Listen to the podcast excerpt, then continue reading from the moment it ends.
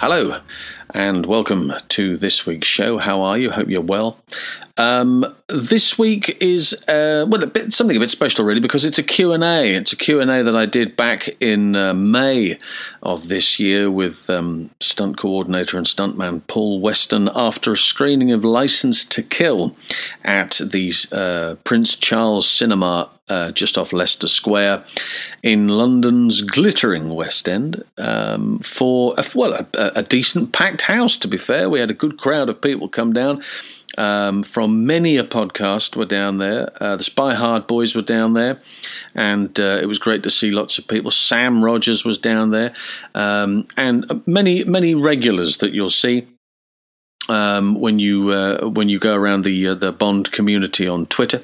So it was good to see them all down there. They watched the movie, and then uh, Paul and myself did a bit of a Q and A afterwards. And this is what you are about to hear, uh, courtesy of those lovely folk at Really 007 Pod, and of course thanks to the Pod Dojo network for making it all possible in the first place. So here we go.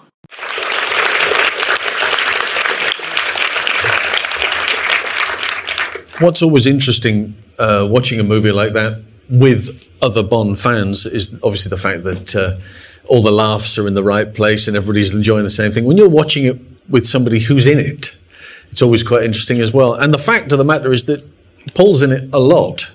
Um, as the stunt coordinator, nowadays a lot of stunt coordinators tend to have a team of people who will provide the action and they coordinate the action with them.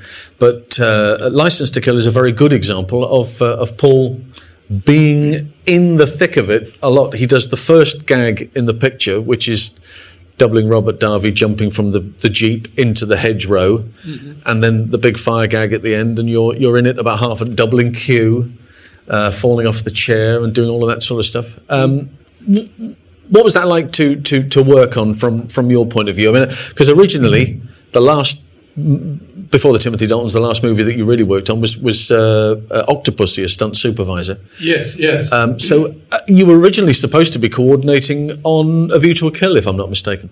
Two weeks before we were supposed to go to uh, San Francisco, um, um, Barbara said to me, um, uh, "Martin wants to do it on his own." He was a uh, Martin Grace was um, Roger's double, um, and he he'd had the accident on uh, on uh, Octopussy, and he wanted to um, become the, uh, the sole um, supervisor on that. So, two weeks before, I was a member of the Tarmac Club, waving the plane goodbye.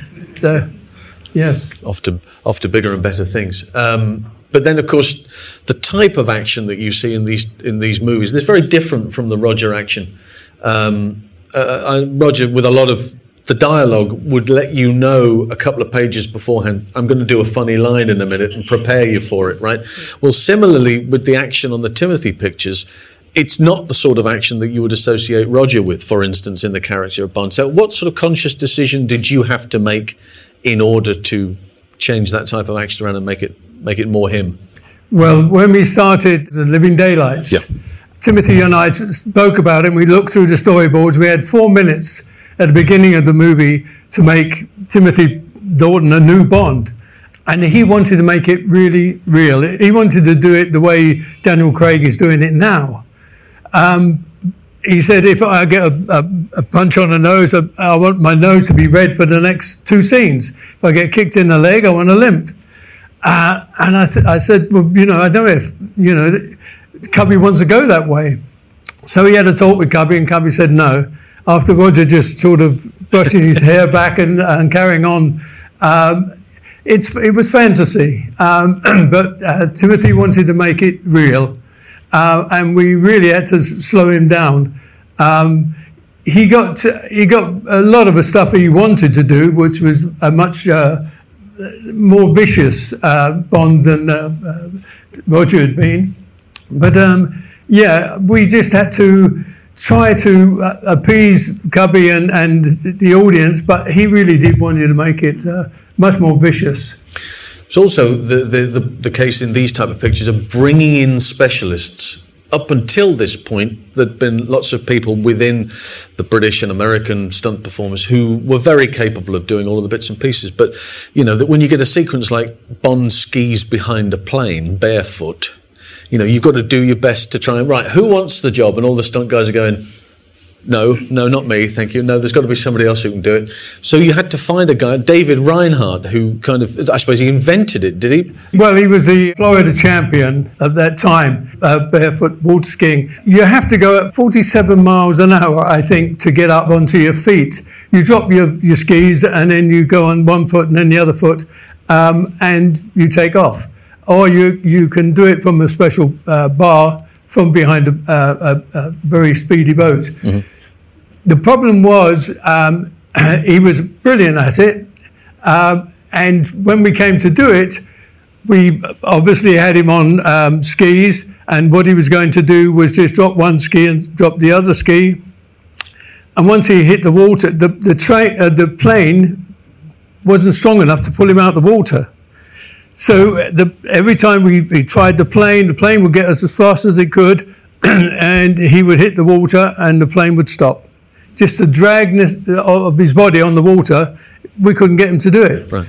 So what I had to do in the end is got uh, uh, some plastic um, skis about this big uh, to, with um, clamps on them, and he was able to do it. He, we, we were able to get the plane to go take him out of the water as long as he got up as fast as he could onto uh, his little skis.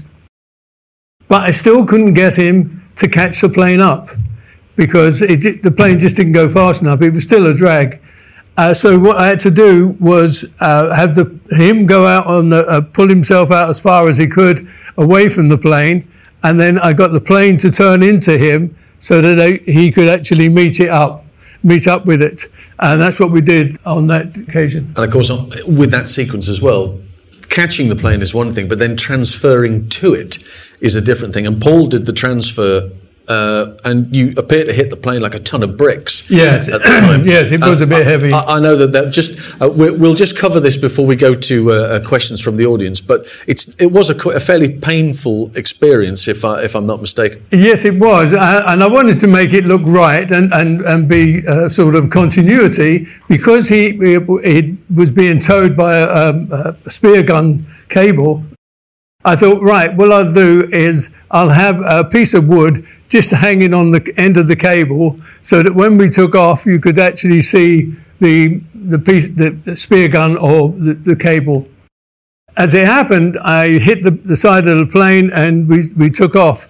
And that was me hanging on the side, and I dropped my legs down. There's no cables, you're just hanging on to the side. So we were going up. Who needs CGI? yeah. So swung down and got up again. And as I was laying there, it was like somebody hit my soles of my feet with a, a baseball bat. It just went whack, and I thought, where does that come from? And what it was is that the piece of wood got stretched on the piece on the rope and came up like a, a catapult, like a on a bungee, came up and hit my f- feet. If it had gone around the ailerons or, or, around the plane, we would have gone in. But it, lucky enough, it didn't, uh, and I was able to carry on and climb up and uh, then uh, the next sequence is the uh, aerial unit. They did a fantastic job. Um, once you get over, I went up to about 200 feet. They once they get up to you know 500 feet there uh, on parachutes, and uh, they do the rest of it. BJ uh, BJ Worth and his team doing that. But uh, it's uh, the amount of stuff that you did in that film is extraordinary. I was, I was just saying at the, at the, top of this that nowadays they would get other other performers to do it. Did you? Were you always going to do? Like for instance, the um, the Hemingway house, mm. the jump from the balcony down. That's you. Were you always going to do that, or was it just a case of, of not because Simon Simon Crane yeah, was, was, doubling, wasn't yeah, it? Yeah, so I, I I think I'd sent Simon off somewhere else so Simon, get me some tea. Would you? Yeah. He's going to do so, this job. I don't know. Uh, he might have gone. Uh, I, he wasn't down in Florida with us at the time at Key West, so I did it myself. So a lot of times things happen, and you just have to step in and make sure that uh, the job's done. The uh, doubling Q was quite nice as well. You just uh, yes. you elbowed me. That's me. But, uh, yes, but I, I'd forgotten about that. You'd forgotten about it. As soon as I saw him going through the door, I thought that was me. I had a grey wig on. yeah. So yes, I double Q as well. The magic of cinema, marvelous. Uh, so, uh, if what we're going to do is we're going to try and um, open this up to to the audience. There, uh, there are microphones. I believe uh, people will have microphones at the side of the stage. There, there, when I say there are people, there is a young lady here with a microphone. Uh, and if you would like to ask a question uh, in related to the movie or Bond or to Paul's career, simply put your hand up. There's a hand right over here and there is a microphone coming to you. And there we go. Right, fire away, my friend. It's not on, but you do have a microphone. We didn't say it was going to work. Ah, there we are. No, take two, as you were. Oh, God, sorry. Thank you so much for joining us, Paul. My pleasure. Anyway, um, I was actually asked to ask you by a colleague about the fire burn for Robert Davi at the end. I've been told it was anything but standard, whatever that means. Yes, yes. Well, um, I wasn't supposed to do the job. I'd already booked uh, an American stunt guy to do it. Uh, and the day before we were going to shoot, uh, he came to me and he said, Look, if I leave tonight, I can get, go to LA and get a job for maybe two months. I said, Okay, go ahead, go and do it. I don't know whether he really had a job or he just didn't fancy doing it the full burn. I Toss, said, tossed a coin and gone, No, thank you. So, because fire is dangerous, it's uh, one of our most dangerous uh, stunts we do. Uh, you can't run away from fire. Once it's on you, somebody you have to put it out, or somebody else has to. I once saw a, a, um, a special effects guy uh, standing by an explosion, and he was hiding behind a, um, a low wall, but uh, a, fire sort of gel fell on his back, and he screamed and he ran and we couldn't touch him. We couldn't get him to put him out. He really burnt his, he, he tore his clothes off in the end. But um, so yeah, it's a very dangerous job. So I said, leave your, your mask, your glove, and he had a three minute uh, air bottle. Um, and once you go on air, uh, once you put your mask on, you have to go on air because you you can't breathe. You've got gel on um, a sort of uh, balaclavas, uh, uh, safety masks and then you've got your rubber mask on the top. And I had three minutes of air, and I figured that by the time the wardrobe messed about, putting the, making sure the collar was right under his shirt, and the uh, makeup department, the hair department put my uh, wig on, I'd say about a minute would, would be gone. Then getting me into position on the set would be another 30 seconds, and then the guys have got to gel me up. So I, figured I'm going to have about a minute left on air. Um, so they put me in position, and you put you put your little tube in your mouth, and you you suck it up one side and you blow out the other. So, so you're trying to get your air into your mouth. Um, so they st- stood me in position. I could I just see there was a scratch in one of the glass uh, glasses that you have on underneath the mask, um, and I could just see Timothy Dalton sitting opposite me, looking very apprehensive. And uh, I'd already told him, I said, as soon as they hit me with fire, run. Just get out of the way because it, it, will get hot.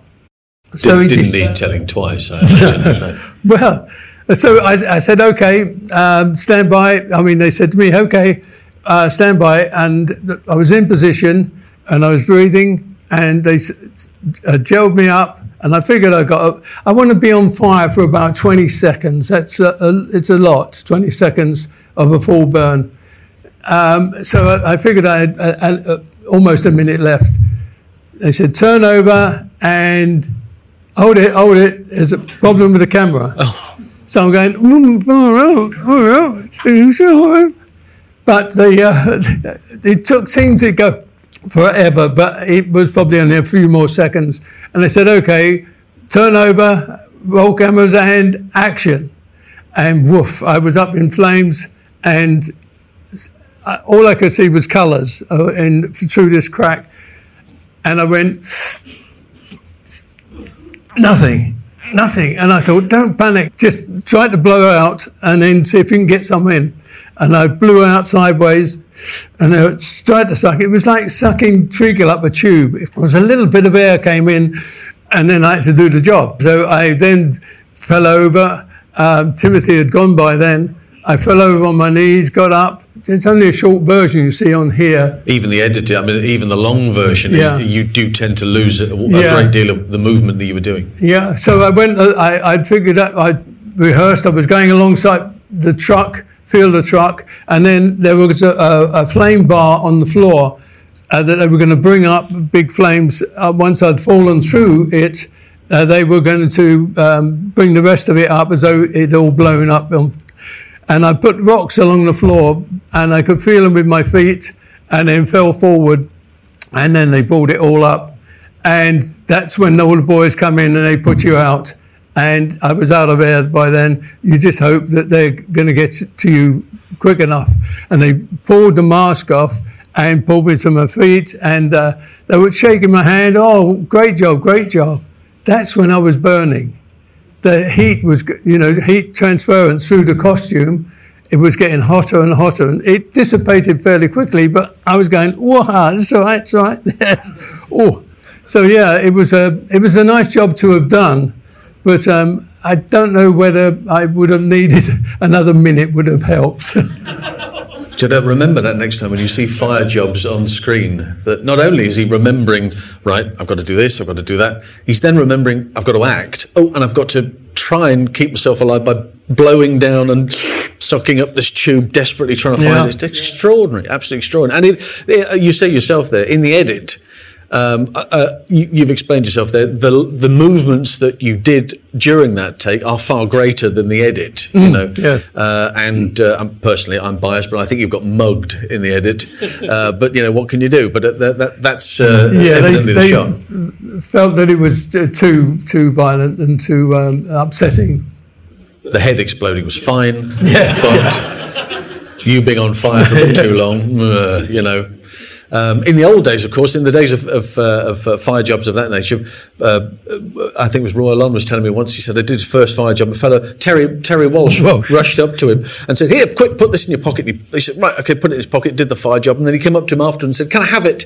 He said, "What?" He said, "In your pocket." And he went, "What is it?" And he said, "A baked potato." yeah. It's the sort yeah, of wicked sense of humour. That's um, any other questions? Anybody else want to? There's hands up if we can find. Uh, Anyone you want to go to? There's a, a gentleman here at the front. Uh, thank you, Bob.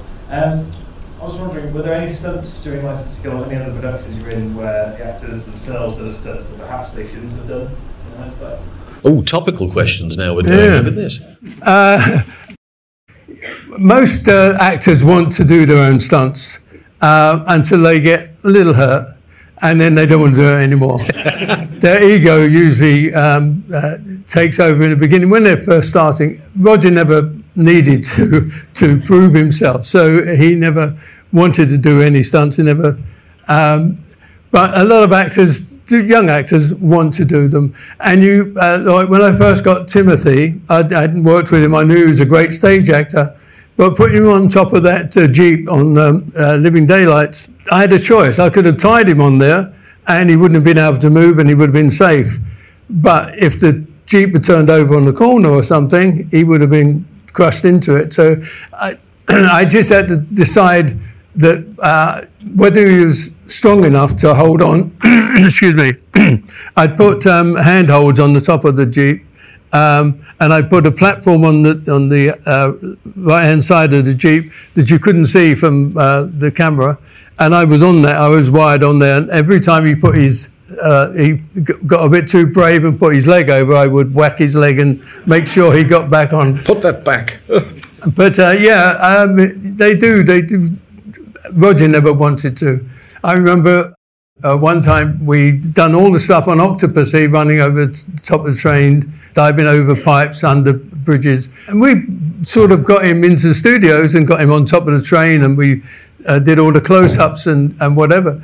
And then there was one time we had to. They brought the whole train, I mean a big coach, from Peterborough into the studios so that he could climb up and get on top and he sat there in his de- in his deck chair, and John Glenn said to him, "Okay, uh, this uh, Paul will show you what you." What you've got to do. I was du- dressed like him anyway. I was doubling him. So um, he said, okay. And so I climbed up and got onto the top of the train. And uh, Roger said, uh, John, do you, do you, want me to look down uh, at the camera? He said, no, no, no, just climb straight up. He said, well, Paul can do that. and I did it in the studio. so, yeah, he didn't have to prove anything. But he was a very funny guy. Different, different breed, completely. Um, uh, now, I've, there's a the gentleman here in the white jumper here. If because uh, if Phil doesn't ask a question, he'll burst.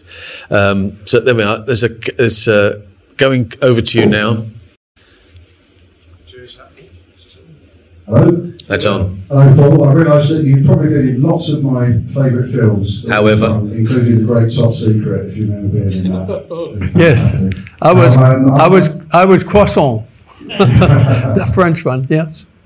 Yeah, it was, it was a great film. I love that one. But um, my question is about Moonraker because I know that you've uh, you, you, you're quite a few parts in Moonraker, and uh, I know that was involved in the space battle in Moonraker. I wonder if you've got any recollections of, uh, of that particular sequence. Yes, it was uh, all shot. The um, uh, that sequence was on uh, 007 stage. They covered the whole must fortunes of, of, Black Velvet all the way around 007 stage.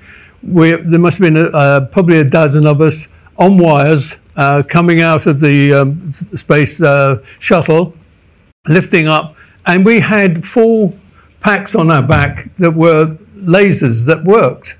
So we could actually be traveling along and press these things and lasers would work. But they were very heavy. And when you're, you're flying, uh, you're being pulled up, you're on uh, harnesses under your crutch. And with that weight, there was no way of getting the weight to go anywhere else. So your eyes were watering most of the time, um, and you were hanging there for a long time. And a couple of times I, I looked over, and one of the guys would go, hmm absolutely pass out. it's because the blood's not getting to your to your brain. Um, so yeah, it or was anyone painful. else for that matter. yeah. Well, eventually, the thing is, um, yeah, I, it was it was painful, um, but we did some great shots. So I was, um, I got shot in close up, which was nice, coming out of the um, the, uh, the shuttle, and then Derek Medding said to me, Paul, get right down the other end of the stage on the platform. And I, I was the first guy out for the, from, on the villain side. So I probably shot myself, which I've done lots of time in my career, I tell you. yeah, well, it's half the half the half the fun, isn't it? Yes. say, look, I've just shot my. Uh, the same in uh, Goldeneye is another example. There's a stuntman called Paul Heisman who him and Gary Powell killed themselves about five times in the in the pre-title yeah. sequence. Um, any more questions? Any more hands up? There's a couple of hands down here at the front. Here we go. Um, hello. Um, I just wanted to know or have your memories. How great was it working with um, Al Harper? Brilliant genius producer. With remembering, remembering Cubby. Oh, Cubby was wonderful. Yeah, he was a lovely man. He was a a true uh, old style professional producer. What he said went. You asked for something and he didn't think it would work, he'd go, no. and that was it. He knew the business so well. I remember one time we were uh, in doing uh, Living Daylights on the frozen lake.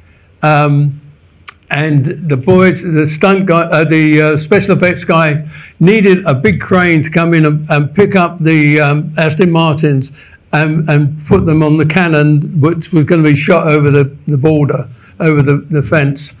Um, and they said, please, can we have it? And the production manager said, no, no, you, it's too expensive. And we all sat and I remember sitting in a big boardroom going through this, checking out things, what we need for next week. And one of the other stunt, uh, uh, special effects guys, anyway, they, he asked Cubby, he said, can we have this? And it, Cubby said to the uh, uh, production manager, Can I have that? And he said, No, it's too expensive. And he said, uh, John, do you need it? And John said, Yeah. We said, Give it to him. And that was it. He got the biggest crane he needed, and it saved like two days' work.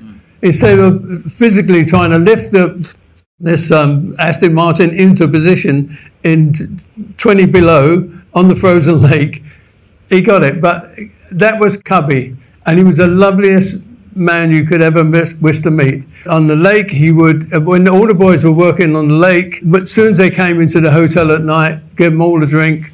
Uh, and when uh, when the, the lake was uh, needed to be cleared because the snow was laying on the, lake, which is like um, uh, a blanket on it, and the the ice melts underneath. So they had bulldozers and uh, uh vehicles clearing the, the snow off the top. And he said to Barbara, to, to look after the boys. And she went out there with bottles of brandy at night and, and giving all the, the, the drivers a, a, swig of brandy. So, yeah, he was a lovely man. I think it's maybe it's another reason why um, that period, that Roger period particularly, was was so successful because it was a, it was effectively a one man operation. The the fact that whatever it was he hmm. wanted, you know, if we need Roger for another movie, well, we'll just play backgammon, yes. hope for the best, and then whoever wins, yeah, okay, I'll do another one. You know, it was, yeah. it was old school, really old fashioned sort of yeah. stuff. But lovely man, lovely man. Um, we've got a few more minutes left. Any more questions? Anybody want to ask any questions? There's hands up at the back of the room. Yeah, so we'll get a, we'll get Mike over to you. There we go. It is en route to you as we speak. Roger was a lovely man. He was so funny. The times that um, he would take time out to make a gag. I remember one time we were doing an Octopussy and he was climbing from the balcony in the Indian Palace and he was going into Octopus's room, but he had to climb over. It was about 12 feet off the ground and he had to step over this and there was a gap between the two uh, balconies and I said to John Glenn, wouldn't it be great as, as he's stepping over, um, we could have some bird pigeons go up in front of in, uh, in front of the camera. It's a low angle camera, and we could have some pigeons go up. It frighten the audience, and it you know frighten the uh, Roger. So he said, "Yeah, okay, you're the pigeon wrangler." I said, "Oh, thanks." so I said in the morning, I said to the prop department, can you get me half a dozen or a dozen pigeons? And they said, yeah, like it was going out for a bottle of milk. Where, would you get a dozen pigeons? Uh, so anyway, in the afternoon, we all set it all up. I'm standing on a box under the camera, looking up because the, the, the balcony was up there. So I said, pigeon, I put one pigeon under one arm, pigeon under the other arm, one arm, uh, one this side, one that side. So I'm standing on the box, ready to go. Roger starts to walk across, turn over, action, and Roger says, "Hold it, hold it! I can't, I can't, I've got to go to the loo." So he gets down, goes all the way over to the, wherever he's going, came back. It was about five, eight minutes. So okay, so I put the pigeons back. Now I've got to get them out. Pigeon, pigeon, pigeon, pigeon standing on the box, ready to go. The camera's just above my head, and action. And he starts to crawl across. And as he steps across, I let the pigeons go. Woof, up they go. All the feathers come flying down, and an egg hit me on the head, swim down my face. Roger was in hysterics, as the crew was. He'd gone all the way over to the canteen to get a, a, a, a fresh egg so he could drop it on my head. That was that was Roger. He would any gag he, he could do. Could you see Daniel Craig doing that? Yeah, maybe not. Um, right. Uh, question from the back of the room. Uh, yeah. Do you think the action and the tone of the violence and license to kill was a, a good, uh, welcome change to pave the way for what we have now? Paul. Well, um, we. I mean when we were doing it, it was you know good old fashioned punch ups. You get a little bit of um, sort of uh, martial arts come into it depending on on the film, but mostly people don't know martial arts. So everyone in in the movies now knows martial arts and they're fantastic at it. But um, it was good old fashioned barroom brawls when we f- first started. I started in the sixties. No, no, I hear you say it looks too, too young. Surely not. But yes, I did start in the 60s. So it was, um, it was extras uh, becoming stuntmen and a few sort of um, uh, PT instructors and army sort of instructors that came into becoming stunts. So uh, it took probably when we started um, having to compete with the Bourne Identity, I think on the Bonds, uh, it started having to to become more violent and and to, to keep up with with the modern trend of, of fighting. What I always found fascinating with that comparison is that the people who made the action on the Bourne Identity are the people who made the action on Quantum of Solace. You know, it is the same team of people, more or Yeah, less. yeah, yeah. You know, so they're just taking that action and going, well, that really works Yeah. in this. Let's try it over there as well. So I think, I mean, even Batman knows um, Yeah, yeah. martial arts these days. You know, all this sort of stuff. Yes, so uh, it, it progresses as time goes on. Um, time for a couple more questions. More hands at the back of the room there. There's some hands in the middle. There we go. Um, I was looking at your profile there. and- You were looking at my what? Sorry? Your profile? Oh, my. Not yours. Oh, not mine. I was going to say. It's been a long time since I've had that up. And it said you were the stunt coordinator on Aliens. Yes, indeed. It's my favorite movie I've seen here in Straw Cinema as well. I just wondered if you have any memories and what it was like working on that. It was wonderful um, to work with um, uh, James Cameron. He's a very hard taskmaster. He wants to put his thumb on every every department. But I got on very well with him, and um, I, my task was to. Uh, he first said to me, "I don't want men in rubber suits. Uh, I don't want them to look like men in rubber suits." Um, so I had to come up with ideas of, of what using wires um, and uh, different tricks so that they look like creatures. At one stage, I had um, the guys, and I had to have tall, thin guys um, to, to uh, be uh, the aliens. Um, and uh, one time I had them with casters on their chest so that their chest was on the floor, their arms were uh, uh, uh, uh, this shape, and uh, I had the, uh, the tails on wires on a like a uh, fishing wires, so they could run along the floor. So they they really look like scorpions. And another time, I, we uh, built sets upside down so that they, when they look, I don't know if you, well, you remember the film, but uh, when they're in the command center and uh, he looks up and he, they sees them coming through the roof, and they lift, he lifts up the, the panel and sees them upside down coming towards him and coming on, on the flat. So what we did was build the whole set upside down, and we had them on wires, some facing that way, some facing that way, so that when they, you uh, uh, cut it together, it looked like they were running towards you, but one of them was running along the ceiling. Uh, and when we did, came to um, uh, having the Queen, I had to have two guys in the body of the Queen to operate the small arms and then operate the second arm. They had two small arms and two big ones. Yeah. So I had them upside down uh, on their sides, uh, operating those. They were back to back to back.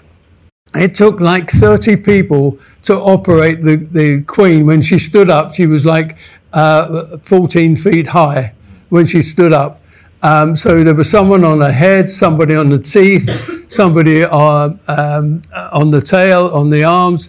And when they had the fight with the um, uh, power loader, um, there was a hell of a um, there, there was more people than you, you would expect to make this section of the film work uh, because everybody had their job uh, and it, uh, all had to happen in sync.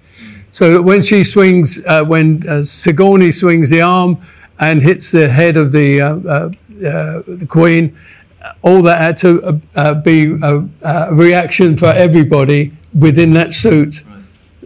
Yeah, it was difficult, but uh, very satisfying. And you, you know, this again is, is another reason why it's it's great to have somebody like Paul to, to come along and, and, and have a chat in connection with these type of movies because all of this all of this was done for real. Now that same sequence could Yeah, be yeah. created in post uh, from from a CGI perspective. You know, nowadays you expect a certain level of CGI, but to yeah. say that you know inside the Queen you've got a number of people here, some people operating this, you've got a number of people downstairs. They've all got to be in sync together. It's extraordinary to think that, that all of that stuff was done for real. Um, now, is there? There's a, a, hand right in the middle there. I can't. Is that David? It is. It is David. I don't think I need the microphone. No, we can hear you from here. Come on ahead. Can I just ask about your line in the opening of The Living Daylights? It's one of my favourite parts, and I want to know how you got to say that line, and can you also say it for us now? Ah. Four years of RADA for this. yes, I wasn't supposed to. I, I never volunteer for that sort of thing. But um, John Glen said, You can play that part. I said, One of the other guys, No, you're going to play that. So Yes, uh, I had to be standing there. Um, Timothy, on this is on um, Living Daylights. Do you remember the running uh, when he's running down the the uh, rock, and he bumps into a guard there, and that's me, and I have to fire uh, the gun at him and say, "Hold on, you're dead." but to do that, all the crew lined up behind the camera. And I, I, had to turn around and say with a serious face, Hey, hold on, you're dead. they, there it is. Oh, please. Oh, please. Worth every penny of the fee right there. But yes, I mean, the crew are terrible. That's why I don't like doing them. They would, they're making faces and gestures that try to break you up, but I, I, I did it in the end. Well, I, uh, I, I, certainly want to say a, a, huge thank you to Paul for coming along and doing this today. Would you Would you thank Paul Weston from the It's my pleasure. Thank you. Thank you.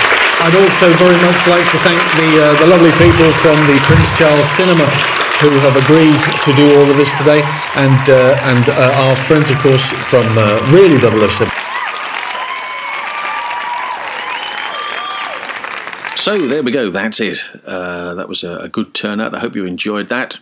Uh, half as much as uh, as I did doing it. It was great fun. It was a lovely little space to do it in, and we will be back there, I dare say, in the future to do uh, another similar Q and A or something of that nature. Um, so there we go. Check the details below for the Pod Dojo Network, and of course, check out Really 007's podcast. And uh, until next time, bye for now.